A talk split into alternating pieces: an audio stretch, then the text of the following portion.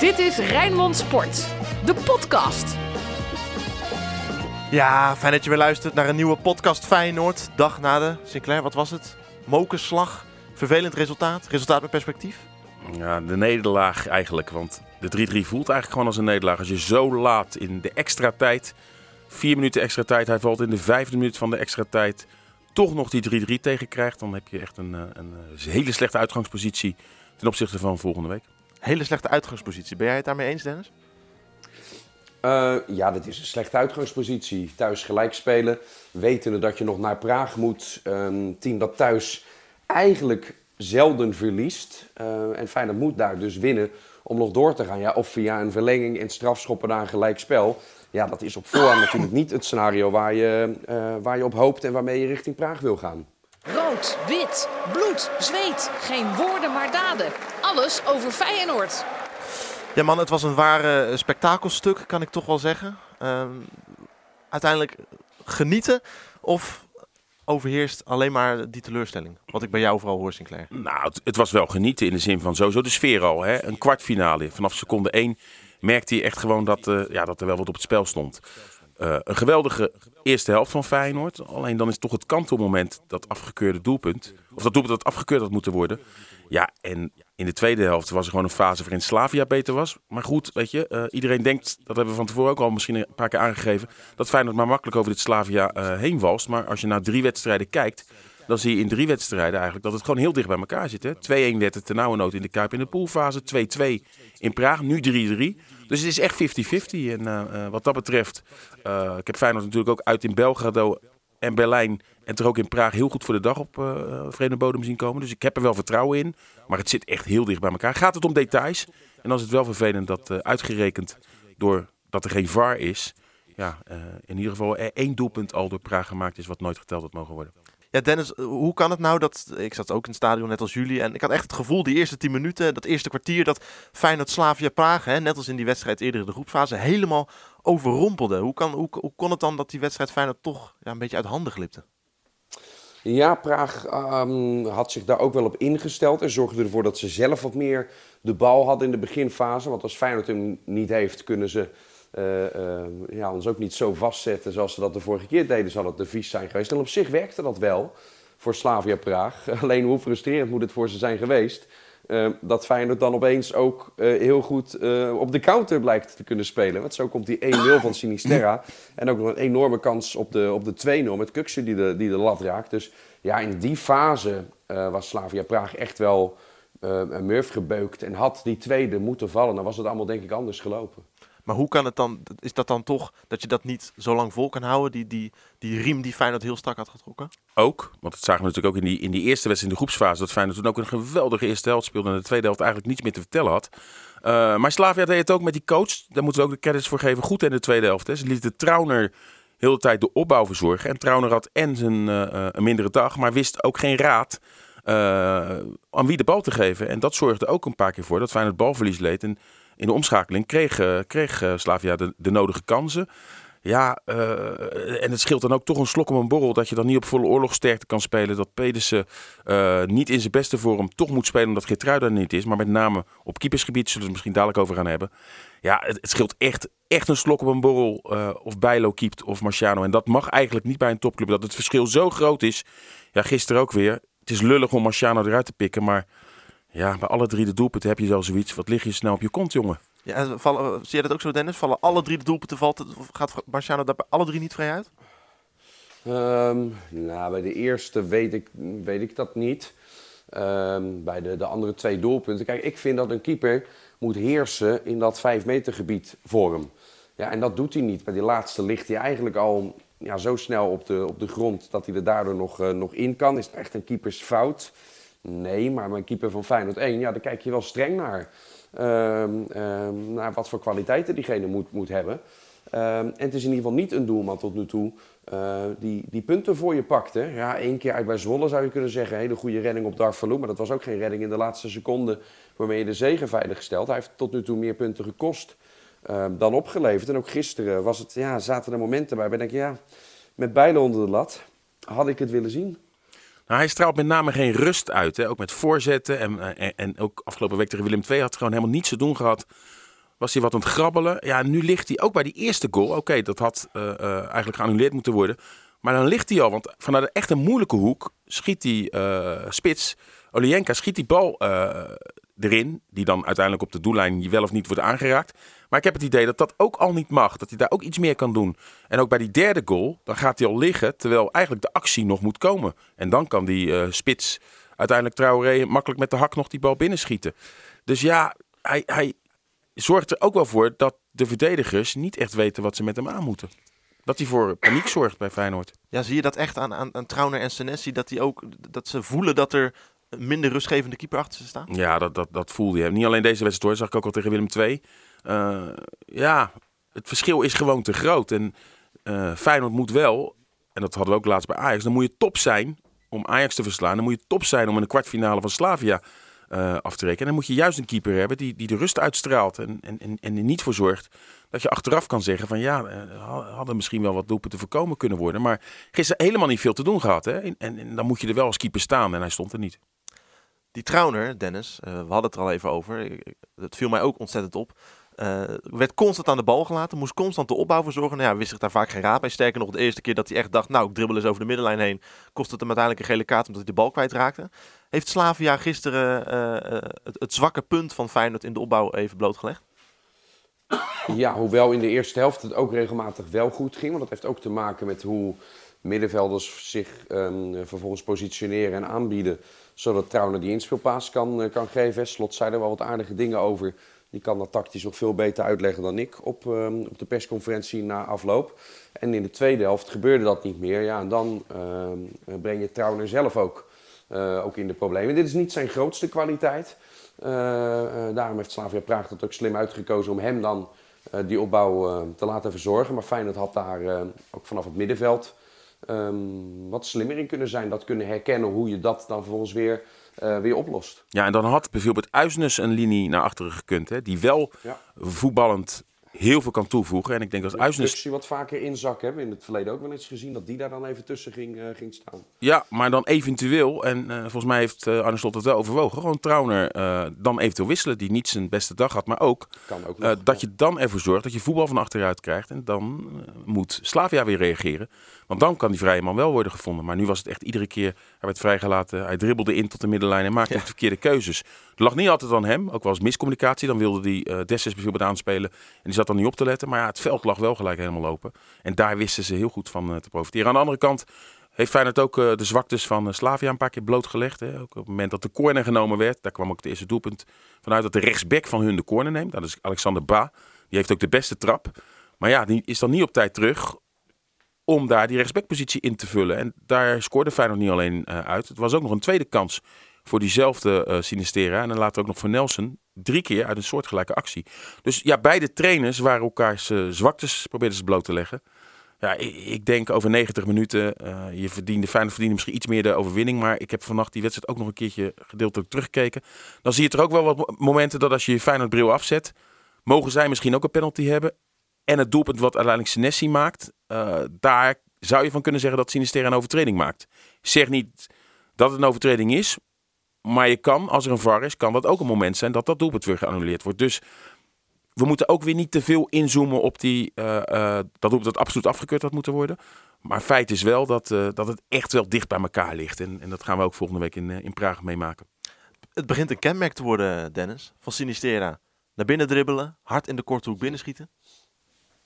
Ja, maar dat is een van zijn, uh, een van zijn kwaliteiten, hè, waarmee hij uh, ja, met zo'n individuele bevlieging, al deed Nelson hier ook heel erg goed uh, voorwerk voor hem, maar waarmee hij dan een wedstrijd kan, kan openbreken en beslissen. Ja, Feyenoord zou eigenlijk meer van dat soort spelers moeten hebben die dat, die dat kunnen. Tegen Willem II zag je nog veel meer dan nu, want hij scoort na 10 minuten natuurlijk al tegen Praag. Tegen Willem II scoort hij echt in een fase dat de boel even op slot zit en uit het niks.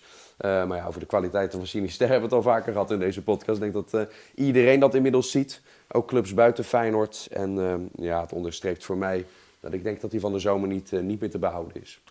Brian Linsen kreeg opeens weer de voorkeur boven Cyril Dessus. Logische keuze van slot? Nou, ik vond het wel verrassend hoor. Zeker omdat Dessus Mr. Conference League voor Feyenoord is. Mede dankzij hem staat Feyenoord in deze ronde. Hè. Vijf doelpunten op rij gescoord. Dan moet je die jongen, denk ik, hij zat ook een dag ervoor op de persconferentie. Ja, dat Misschien ook niet uit het momentum halen. Hè? En, en, en, en ja, hij heeft niet goed gespeeld tegen Willem II, eerlijk is eerlijk. Toen Lindsay inviel na 60 minuten wel energie bracht en uiteindelijk nog de 2-0 maakte. Maar die wedstrijden daarvoor, ook in de arena, dat was de wedstrijd voor Willem II, vond ik Dessus een behoorlijke indruk maken. Buiten het feit dat hij één bal naar uh, uh, Toornstra had moeten schuiven, vond ik hem juist uh, sterk spelen. En daarvoor scoorde hij iedere wedstrijd vier keer op rij. Oké, ook een bal tegen zijn schouder, maar hij scoorde wel iedere wedstrijd. Ja, ik bedoel, dan heeft hij wel wat minder krediet dan eerder Linsen, die heel lang mocht falen tussen aanhalingstekens. Dus ja, ik vond dat ja, nou niet echt. Het, het, was verrassend en nou, het is nou niet zo dat Linsen gisteren heeft laten zien van dat hij absoluut moest spelen. Werkte natuurlijk hard, maar dat zou Dessus ook gedaan hebben. En kwam net als Til toch niet echt in het stuk voor. Waardoor moest, waardoor moest hij nou uiteindelijk naar de kant, Dennis? Geblesseerd, toch? Um, ja, maar ook wel, uh, ook wel wat leeg, uh, denk ik. En, en sowieso een wissel die je, uh, die je slot wel vaker ziet toepassen. Denk de optelsom van al die dingen. Ja, ja, ja. Merkte je met, met, met Dessus in de ploeg dat er iets veranderde, aanvallend gezien? Nou ja, het wordt nog opportunistischer. Hè? Enfin, het moest wel 1-2 achter. Ja, Dessers zal zeggen, ik kwam er weer bij en uiteindelijk wordt die wedstrijd gekanteld. Hij gaf de assist op de 2-2 uh, van uh, Senesi. Uiteindelijk staat Feyenoord ook gewoon nog 3-2 voor. Ik moet zeggen, Jaan Baks vond ik ook nog wel weer. Net als afgelopen week goed invallen. Uh, dan zou jij zeggen, uh, maar Nelson die speelde toch wel weer een, een, behoorlijke wedstrijd. Dan denk ik van ja, hij was heel belangrijk bij die eerste goal. Eindelijk rendement, want dat wordt hem toch een beetje verweten. Maar voor de rest zag je met de minuut zie je hem altijd in een wedstrijd minder worden. Hij is zelden dat hij in de tweede helft, zeker later in de fase, nog, nog goede dingen doet. En er was ook weer een, een actie. En daarna werd hij ook gewisseld. Een uitbraak, als Feyenoord dat goed uitspeelt, dan wordt het eerder al 3-2. En dan gaat hij zelf gek lopen schieten. Kan mij nog niet echt bekoren. Ja, ik zie zo nu dan de klasse. En hij is snel en hij kan makkelijk een man uitspelen. Maar ja, rendement nog echt wel, uh, nog echt wel laag. Ik wil niet zeggen helemaal 0,00. Want hij geeft de assist op uh, doelpunt van Sinisteren. Dat hij wel goed doet in minuut 10. Uh, maar je ziet hem echt dat, dat dat echt nog wel een speler is die geen 90 minuten waardevol voor Feyenoord kan zijn. Het getuigt wel, Dennis, van enorme veerkracht toch? Dat je een 1-0 voorsprong weggeeft, 2 en achter komt thuis tegen Slavia. En dat uh, tot de allerlaatste seconde van de wedstrijd werkelijk waar uh, omzet in een, in een 3-2 lijkende overwinning. Ja, maar dat verrast natuurlijk al niet meer. Hè. Als er één iets is wat het elftal van Feyenoord dit seizoen toch kenmerkt, dan is het wel uh, die veerkracht, die wilskracht om, om terug te komen ook van, uh, van tegenslagen. Wij bij Partizan hebben we dat ook gezien. Uh, in de competitie hebben we het meer dan regelmatig gezien. dat Feyenoord een achterstand wegwerkt en, en rechtzet. dus het mag eigenlijk geen verrassing zijn dat Feyenoord die 1-2 nog omboog in een, in een 3-2.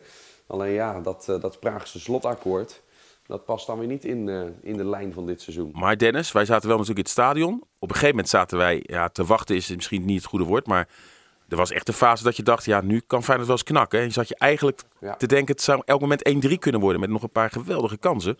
Of ja, was op kansen. die 2-2 opeens viel. Hè? En die 2-2 viel, die, die viel echt uit het niets. Ja. Die kwam eigenlijk uit het niets. Met, met Senesi die zelfs mee naar voren was. Die hoorde daar, als, als ik kritisch ben, ja, het loopt niet geweldig af. Hij, hij, hij, maakt hem. Maar eigenlijk hoort hij daar niet te zijn. Dat was nou net het, het, het euvel in die fase.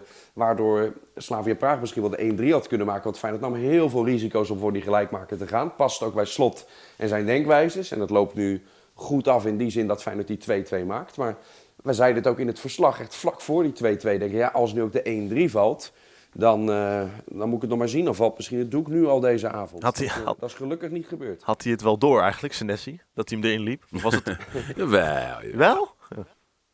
Ja, wel. Volgens mij wel. En uh, ja, hij vierde het echt, uh, heel, hij was heel erg blij. Waardevol. Ik vond hem misschien wel gisteren de beste Feyenoorder. speelde goed en dan kan je wel zeggen, ja, maar wel drie tegendoelpunten ja, ik kijk dan toch wel wat kritischer naar en Trouwen, maar met name richting uh, Pedersen vond ik trouwens ook niet, uh, niet sterk, maar met name richting uh, Marciano. Um, ja, weet je, ik bedoel, uh, Senesi laat dan toch in deze wedstrijden zien, en daar wordt naar gekeken, hetzelfde als Sinistera, dat ze ja, misschien wel deze zomer die stap kunnen maken en dat Feyenoord misschien wel miljoenen ervoor kan, zal, kan krijgen. zal voor hem ook heel lekker zijn, hè? dat hij die aanvoerdersband draagt en dat, hij, dat zijn niveau er niet door achteruit gaat, dat hij beide, bijdrage leeft in de scoren. Ja, want hier kijken toch de internationale clubs naar. Hè? Naar dit soort wedstrijden, kwartfinale, of het nou Europa League is of Conference League. En ik moet zeggen, hij hield zich gisteren uh, knap staande. Uh, eerste helft had hij ook een grote kans. Hè? De mooie variant van een corner, ja. waar hij wat weggeleed. Anders had hij er misschien wel twee kunnen maken. Um, ja, goed en hij beviel wel. Zeg Dennis, hoe lang was het tot gisteren geleden? je hebt het al een paar keer verteld, op de radio ook, maar even een, een, een, een geheugenopfrisser. Dat Feyenoord scoorde uit een directe vrije trap? Ehm, ja, dat is lang geleden. Ik heb de datum niet, niet exact. Nee hoor, dat is uh, Partizan Belgrado thuis. Nee, dat was ja, die vrije trap van Toornstra bedoel je? Ja, die, die, de, die, die, die, wat van richting veranderd. Hè? Die vloog via de rug van Dessers. naam van Dessers en niet van Toornstra. Dus het is nog steeds die van, uh, die van Berghuis tegen Emmen. Van alweer een aantal seizoenen geleden, wat de laatste was. En daarvoor heb je allemaal een lang gehad. Want Berghuis stond toen achter elke bal. Maar die schoot natuurlijk nooit. Nou, Sam Larsson heeft er ook een paar binnengeschoten. Ja, maar dat is daarvoor geweest. Hè? Dat is ook alweer daarvoor geweest. Daar is, volgens mij is dat ook echt alweer twee seizoenen daarvoor hoor. Uh, want Larsson is ook alweer een tijdje weg. Uh, al zitten de coronajaren... Nou, maar Van Persie heeft er ook nog een paar gemaakt. Vier jaar voor. Ja, de Vitesse. maar...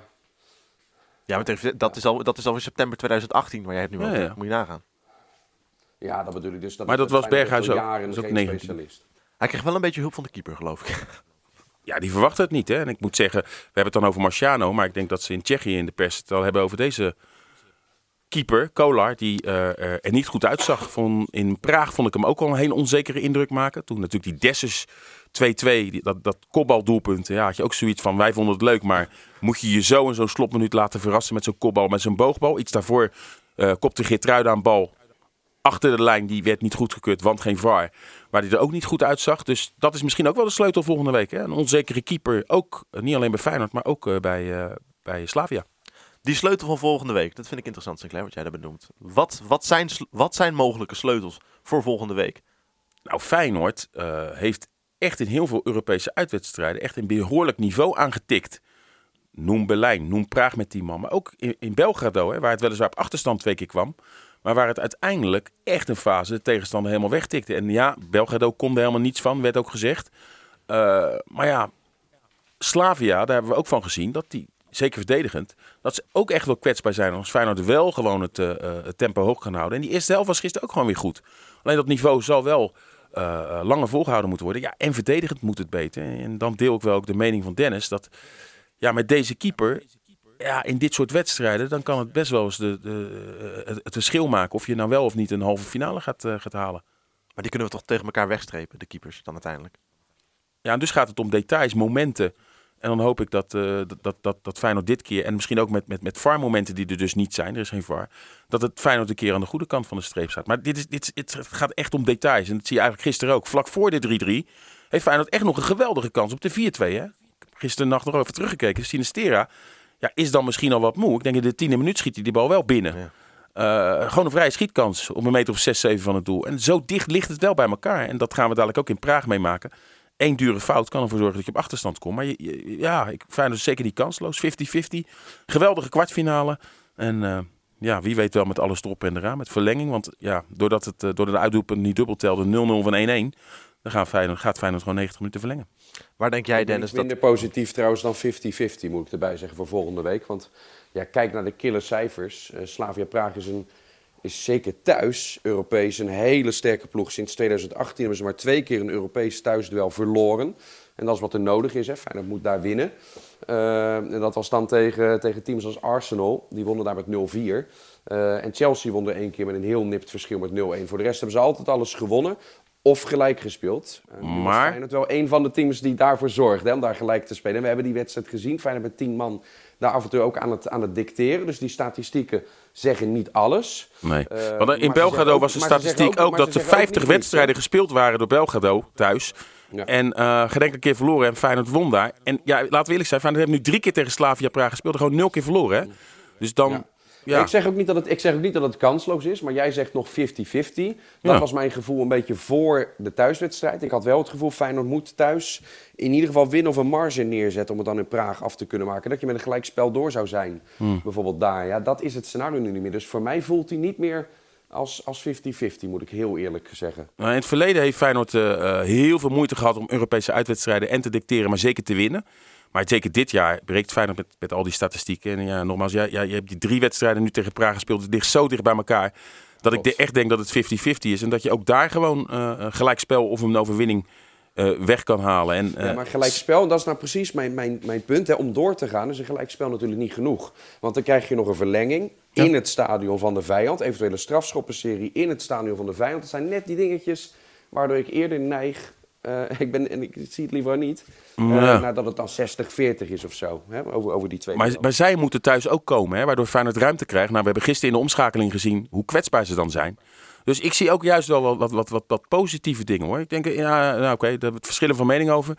Ik denk echt dat het 50-50 is. Natuurlijk uh, had het lekker geweest als Feyenoord de, met, met, een overwinning daarheen was gegaan. Maar ook dan had het moeilijk geweest. Want ook dan had één verkeerd moment fataal kunnen zijn. Dus uh, nou, het ligt nog helemaal open. En dit Feyenoord dit jaar laat toch in heel veel wedstrijden zien... dat het ook, uh, ook in de arena, uh, ook bij AZ... dat het voetballend ja, de tegenstander echt heel lastig kan maken. En dan de vorm van de dag en een keer de juiste keuzes. En juiste keuzes, ja, dat is kwaliteit soms. Je ziet hoe vaak Pedersen gisteren weer op de achterlijn komt. Dus die bal wel goed wordt teruggelegd, is het gewoon een grote kans op een goal. Dus ja, het, zit, het, het licht zit heel dicht bij elkaar. Waar zal Slot op hameren, Dennis, in aanloop naar volgende week? Um, nou, om uh, aan de bal denk ik hetzelfde spel um, op de mat te kunnen leggen als uh, in de wedstrijd donderdag het geval was. En eerder in dit seizoen in Praag het, geval al was. Hè, dan, ja, Feyenoord gaat daar kansen krijgen. Feyenoord gaat daar scoren, zou je bijna kunnen zeggen. Want deze teams scoren allebei ontiegelijk veel. Uh, krijgen ook allebei heel veel tegengoals. Dus dat zit wel goed. En waar Slot op zal hameren vooral, dat zei hij al een beetje op de persco na afloop... is de wijze waarop Feyenoord de doelpunt heeft weggegeven. Dat waren toch ja, laks was niet het woord dat hij gebruikte. Ik kom even niet meer op het letterlijke woord wat hij erbij had. Moment, uh, momentjes waarbij de scherpte er even niet was, zo zei hij het. Ja. Oh ja. En die zei, Sinclair zegt het ook terecht, deze wedstrijden het ligt zo dicht bij elkaar. Die gaan op dat soort details bepaald worden. Dat is de één moment van zo'n gebrek aan scherpte is, die kan straks beslissend zijn. En dat kan aan beide kanten van het, uh, van het veld zo zijn. Feyenoord moet een voorbeeld nemen aan PSV. Dat in de vorige ronde thuis ja, eigenlijk ongelukkig misschien maar 4-4 thuis speelde tegen Kopenhagen. Met ja, defensief, alles dat tegen. En uit in Kopenhagen gewoon vanaf minuut 1 snel scoren. En uiteindelijk een dikke overwinning. Uh, ja, zo'n scenario is ook gewoon mogelijk als je daar op voorsprong komt. Alleen, ja, Feyenoord heeft het zichzelf aan de ene kant lastig gemaakt. Aan de andere kant, uh, ja, uh, nog alles voor te spelen. Alleen, ja, er is nog een wedstrijdje die ook belangrijk is in Almelo. Hè? Ja, ja. Voordat we daar naartoe gaan, eerst nog even, hoe, hoe kan het nou toch dat, dat ik bij een oefeninterland tussen Nederland en Duitsland uh, een VAR zie zitten waarvan, waarom, waar, waarbij ik dan denk, waarom? En dat ik in de kwartfinale van een Europees toernooi, dat die er niet is. Kijk, we hebben hem vaak vervloekt, uh, die VAR, maar gisteren kost het Feyenoord gewoon een tegendoelpunt. Ja, en AZ zal zeggen, uh, wij staan niet in die kwartfinale doordat we tegen Bodo Glimt in de laatste seconde een penalty krijgen. En Feyenoord vorige ronde, hebben we ook al gezien hè, dat er twee keer een goal werd gescoord door Dessus. Die anders nog meer doelpunt had gemaakt in die Conference uh, League. Maar uiteindelijk werden die geannuleerd uh, vanwege buitenspel, wat geen buitenspel bleek te zijn. Ja, ik vind het ongelooflijk. Kijk, in de groepsfase begrijp ik het nog dat je dan drie toernooien zou hebben. En dat het dan qua bemanning en dat het te duur is. Maar nu zijn er helemaal niet meer zoveel wedstrijden in Champions en Europa League. En had dit makkelijk gekund. Van ja, je speelt een heel jaar om in zo'n kwartfinale te komen. En dan kan je een finale of een halve finale missen door een uh, arbitrale blunder. Ongelooflijk dat dat uh, anno 2022 kan. En de finale is dan wel dadelijk met VAR. Maar waarom dan niet in de halve en in de kwartfinale? Ja, ik blijf het ongelooflijk vinden. Dat, is, dat is toch gek, Dennis? Dat, dat, dat je het hele toernooi dan geen VAR hebt, maar dan in de finale, oh, nu gaat het er opeens echt om, dan opeens wel. Nou ja, wij zijn het met elkaar eens. Dus dat, ik, kan, ik, ik kan alles beamen en herhalen wat jullie net hebben gezegd. Zeker omdat in de Europa League, uh, uh, daar zijn nu minder wedstrijden over. Hè? Uh, dus dan zou je zeggen, de, de, het argument dat er niet voldoende mankracht is om ook bij al die wedstrijden een, een VAR te hebben zitten, dat argument kun je ook in één keer van tafel vegen. Want die vier extra potjes die je nu in de kwartfinale fase van de Conference League hebt, dat, uh, volgens mij is dat wel te doen. De Feyenoorder van de week. Nou, Sinclair, kom maar op. Ik heb hem al genoemd, hè, Marco Senesi, die ik uh, gisteren ijzersterk vond spelen. Uh, ja, had ook wel zijn foutjes. Maar als je een Feyenoorder moet aanwijzen, was hij denk ik... ja, denk ik wel de persoonlijke king van dit Feyenoord dat absoluut de halve finale wilde halen. En ja, ook dankzij hem kwam Feyenoord weer terug in de wedstrijd. Hè? Want ja, we zaten echt te, denken van het moet nou echt geen 1-3 worden. En hij maakt toch een belangrijke 2-2. Oké, misschien had hij daar niet moeten zijn, maar hij maakt hem wel.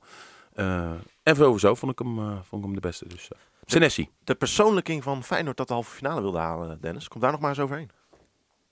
Ja, dat is lastig hè. Dat is lastig dan, weet je. Um, ik, ik, kies dan voor Luis Sinisterra die toch weer de boel openbreekt. Um, heeft eigenlijk een assist bij de 2-0 van Kuksu. Die bal die onderkant lat eruit gaat. Is zelf dicht bij de 2-0 nog met een schot. Was dus heel erg bedrijvig in de eerste helft, met name van die wedstrijd tegen Willem II. Zorgt er natuurlijk voor dat Feyenoord die wedstrijd misschien wint door hem, door hem open te breken. Hij is in goede vorm. Hij leidt de 3-3 in. van de week te zijn, hè, want het is een Feyenoord. Hij leidt de 3-3 in.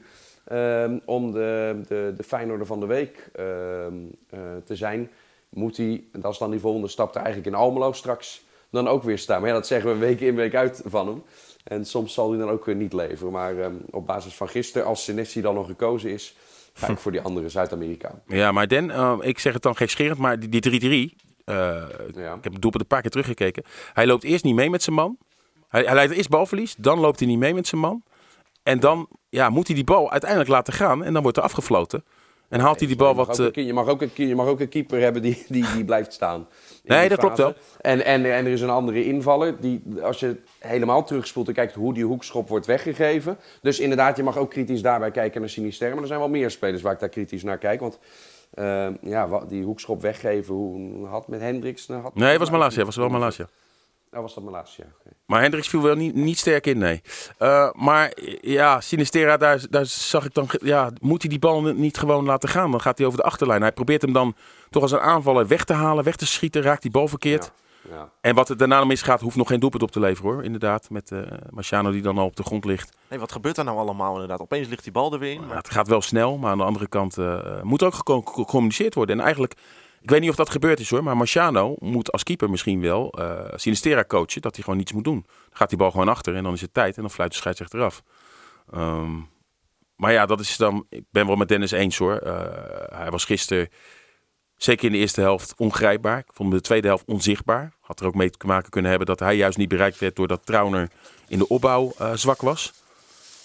Maar um, ja, Alleen ziet hij bij dat tegendoelpunt, uh, bij die drie, ziet, ziet Sinistera er dan lullig uit. Dan kan je hem drie momentjes daarvoor aanrekenen. Sterker nog vier, want hij kan ook de 4-2 maken. Hè? Iets daarvoor kan hij die bal binnen tikken. Het past toch ook Dennis uh, perfect uh, in de huidige groeicurve van Sinistera misschien wel. Als je ziet wat hij nu, wat hij nu levert, dat hij dat op een constant niveau gaat leveren. En daar is hij al stappen mee aan het maken hè, om, dat, om dat te doen. Want wat ik zeg, tegen Willem II is die belangrijk. En nu ook de eerstvolgende wedstrijd tegen, tegen Slavia Praag. Um, ja, als hij het echt door zou trekken en dan ook tegen Almelo weer. En dan volgens in Praag weer. Ik weet ook niet hoe realistisch dat is. Of hij daar um, met zijn leeftijd dan al, uh, dan al staat. Het is, het is te hopen natuurlijk. Maar hij is die stappen aan het maken dat hij steeds constanter uh, wordt. Daarom zei ik al eerder, denk ik, dat dit een van de spelers is die, die Feyenoord van de zomer gaat, gaat verkopen. Omdat er echt wel interesse concreet ook in hem gaat komen. FC Rijnmond, archief. Heracles Feyenoord, zondagmiddag, kwart voor vijf. En dan komt bij jou, Sinclair, als eerste naar boven? Ja, nou, ook, ook heel veel wedstrijden waarin uh, Feyenoord uh, verloor of teleurstelde. Ik weet om Erwin Koeman nog een wedstrijd te herinneren, waardoor uh, supporters bij de Kuip Feyenoord aan het opwachten waren na een vier nederlaag. Maar ik weet ook nog een, ja, ik dacht een hele lekkere overwinning. In het één jaar na het kampioensjaar. Feyenoord stond al heel veel met de rust 0-4 voor. En ja, vlak voor een Europese uitwedstrijd, ik meen voor Napoli. En je dacht van, nou ja, dit komt helemaal goed. Lekkere, heerlijke overwinning. En Feyenoord was weer eens Feyenoord. Het werd 1-4 en het werd 2-4 en het werd 3-4. Het wordt nog super, super spannend tot de laatste seconde.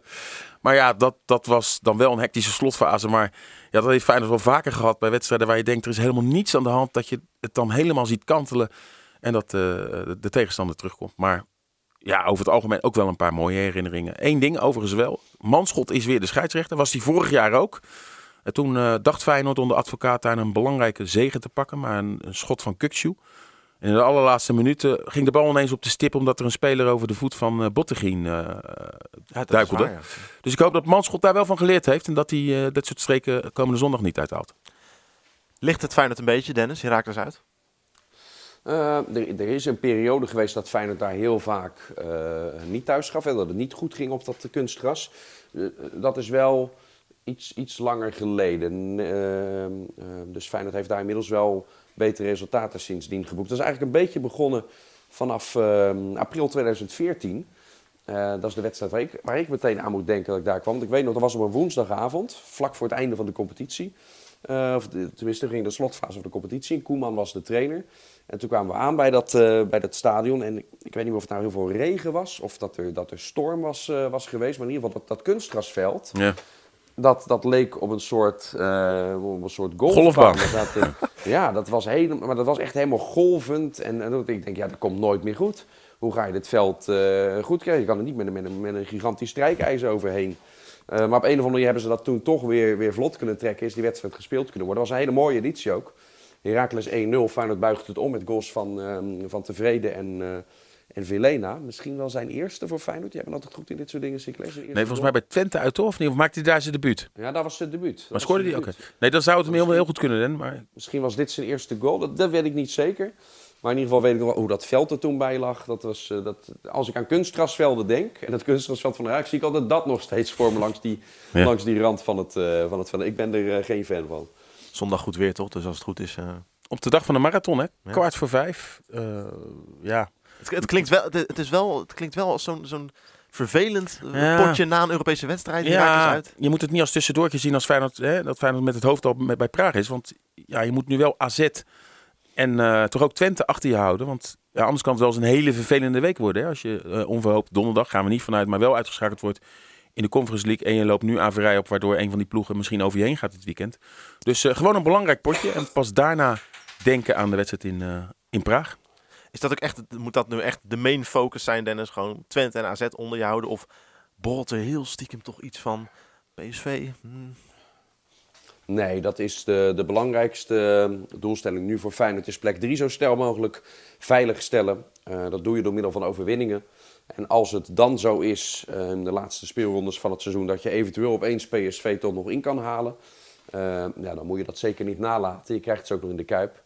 Maar vooralsnog uh, ben ik het daarmee eens dat Feyenoord op dit moment eerst die teams onder zich van zich af zou moeten zien te schudden. Heb je toch niet in eigen hand. Je moet gewoon winnen. En ja, mocht PSV onverhoord puntverlies leiden, dat heb je allemaal niet in eigen hand. Dus natuurlijk, met een schuin zou je nog naar boven kunnen kijken als PSV puntenverlies leidt. Maar Drommel is daar inmiddels vervangen.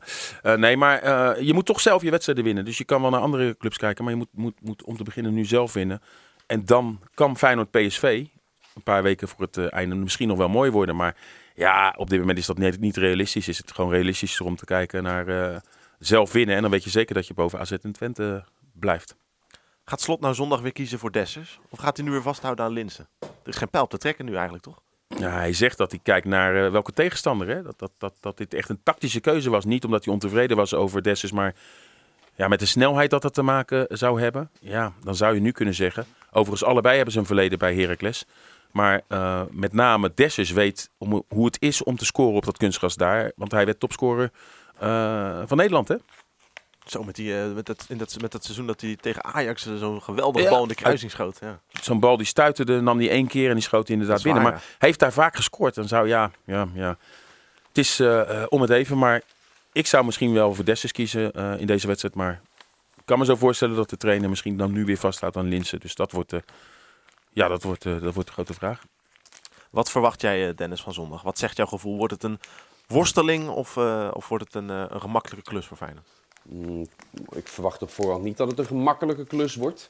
Ik vind wel Heracles in dit seizoen toch, toch echt wel iets minder dan dat ik in de laatste jaren van ze heb gezien. Dus Feyenoord is voor mij wel de, de favoriet om, om daar te winnen. Dat zal ik moeten als je AZ achter je wil wil houden. Dus, uh, maar gemakkelijk zal het, uh, dat, dat zul je mij niet horen zeggen aan de voorkant. Nee, zeker niet. Omdat de tweede seizoenshelft is, zijn we heel veel wedstrijden moeizaam gegaan. Hè? Sterker nog, wedstrijden waarin Feyenoord puntenverlies leidt. Thuis tegen Groningen, kan nog een paar opnoemen. Waarbij je ook het idee hebt van, nou, uh, ja, volgens mij moet dit Feyenoord beter kunnen. wedstrijden waar Feyenoord top was, of goed speelde, waar niet werd gewonnen met Ajax en AZ. Ehm, en er zijn wel wat spelers uit vorm. Ik denk dat die combinatie wel gemaakt moet worden. En Til is bijvoorbeeld een speler die in de eerste seizoen zelf belangrijk was, heel erg goed. Maar ja, ik vind hem compleet uit vorm. Ik vond hem gisteren ook een van de mindere. We noemen Marciano, maar Til uh, niet goed. En ja, Toornstra uh, was de laatste weken, was weliswaar ziek geweest. Uh, klopte wel aan de deur. Had je wel het idee, zeker na die wedstrijd ook in de arena tegen Ajax, van ja, Toornstra kan je niet uit de basis houden. Dan ben ik wel benieuwd of misschien de trainer een keertje Guus Til op de bank zet qua prestaties. Hij, qua worstelt, hij worstelt eigenlijk al het hele jaar. Ja. Dus alleen ja, spelers moet je ook krediet geven. En ik weet ook wel in het spelsysteem van Feyenoord hoe belangrijk Theo is ook met zijn werklust. Maar dat is Toornstra ook. Dus eigenlijk als je, als je kijkt, is, zou het misschien eerlijk zijn voor Toornstra om hem wel nu de kans te geven. Nu die ook gisteren wel weer goed inviel. En hij op dit moment beter in vorm lijkt dan Guus Til. Ik weet niet hoe jij daarover over denkt, Dennis. Ja, je hebt slot dit ook met andere spelers zien, ehm, zien doen. Hè? Ehm, en uh, ik vind dan niet onlogisch dat Toornstra... En dan denk ik ook meteen aan die wedstrijd in Belgrado... toen hij hem noodgedwongen moest vervangen door de schorsing. Hoe hij er toen ook stond en, uh, en leverde. Hè? Want dat heeft Toornstra gewoon gedaan. Ja, dan vind ik op een gegeven moment dat je, uh, dat, dat een hele serieuze overweging moet zijn... om, om die wissel een keer door te voeren. Konden we erin, Sinclair? Voorspellingje voor zondag. 1-2. Heel moeizaam weer, denk ik. Ja, Feyenoord op achterstand, maar uiteindelijk wel weer op wilskracht. En dat, dat is iets wat je die ploeg van Arne Slot nooit kan verwijten. Uh, dat ze en fit zijn vaak, ook in de slotfase van de wedstrijd. En dat ze uh, uiteindelijk toch ook met tegenslag kunnen omgaan. Ik ga voor 1-2. Nou Dennis? Ja, ik zeg dan 0-2, want ik heb Marciano laatst zien keeper uh, tegen Duitsland. En dat ligt hem wel. Dus daarom zeg ik 0-2. Maar toen kreeg hij er wel een paar tegen, hè? Ja, dat klopt, dat klopt. Weet je, ik probeer er een positieve draai wat, aan wat is dit nou weer voor geks? Wat is dit nou weer voor geks dat we Herakles gaan vergelijken met Duitsland? Huh? Nou ja, kom op Jess. Als je, één afrit, als je per ongeluk één afrit verder neemt, dan, uh, uh, dan moet je een andere taal gaan spreken. je, spreekt ja. het, je spreekt het ervaring, of niet? Ja, precies. Ja. precies. Nou ja, dit is, dit is de jaarlijkse standaard grap, toch? Dat, uh, zeker nu als we naar de Praag moeten. ik zit erover te denken om meteen door te rijden. Nou, want dat is nog maar een paar uurtjes. Dennis, is het te opportunistisch ja. van mij om te zeggen, uh, uh, misschien met het oog op die o zo belangrijke wedstrijd uh, komende donderdag ook, gewoon eens kijken wat voor vlees je in de kuip hebt in een competitiewedstrijd met Koyakura? Kojokaru. Kojokaru? Ja. ja. Ik zou het zelf niet doen hoor, maar ik denk, kijk hoe jij erin staat. Nee, nee, ik vind dat toch heel erg tricky. En ook met andere spelers eventueel sparen. Wat voor signaal geef je af en toe aan de competitie erbuiten? Met betrekking tot plek 3, die heel belangrijk is met de bekerfinale tussen nummers 1 en 2. Zou ik dat toch een slecht signaal uh, vinden. Want wat, wat, wat moet je vervolgens doen? Dat heb je in Eindhoven ook gezien als Kozokaru dan eventueel in de fout gaat. Uh, ga je dan weer terugwisselen voor die wedstrijd in Praag? Het kan ook alleen maar voor extra onrust zorgen. Dus nee, ik, ik vind het tricky. Ik zou dat niet doen. We gaan het zien zondag of Arne Slot een uh, verrassing uit de hoge hoed tovert. Wij zijn er gewoon. Jullie reizen lekker met steeds af naar uh, Almelo. Radio Rijnmond is er de hele dag met een letterlijk en figuurlijk marathonuitzending. Maar uh, om kwart voor vijf uh, maken we uiteraard plaats voor Dennis en Sinclair op 93.4 FM. Live verslag van Herakles Feyenoord. Sinclair bedankt. Dennis Geen bedankt. Ja, jij, bedankt. be jij, bedankt voor het luisteren. ga FC Rijnmond kijken vanavond op tv. En tot de volgende. Dit was Rijnmond Sport, de podcast. Meer sportnieuws op Rijnmond.nl en de Rijnmond app.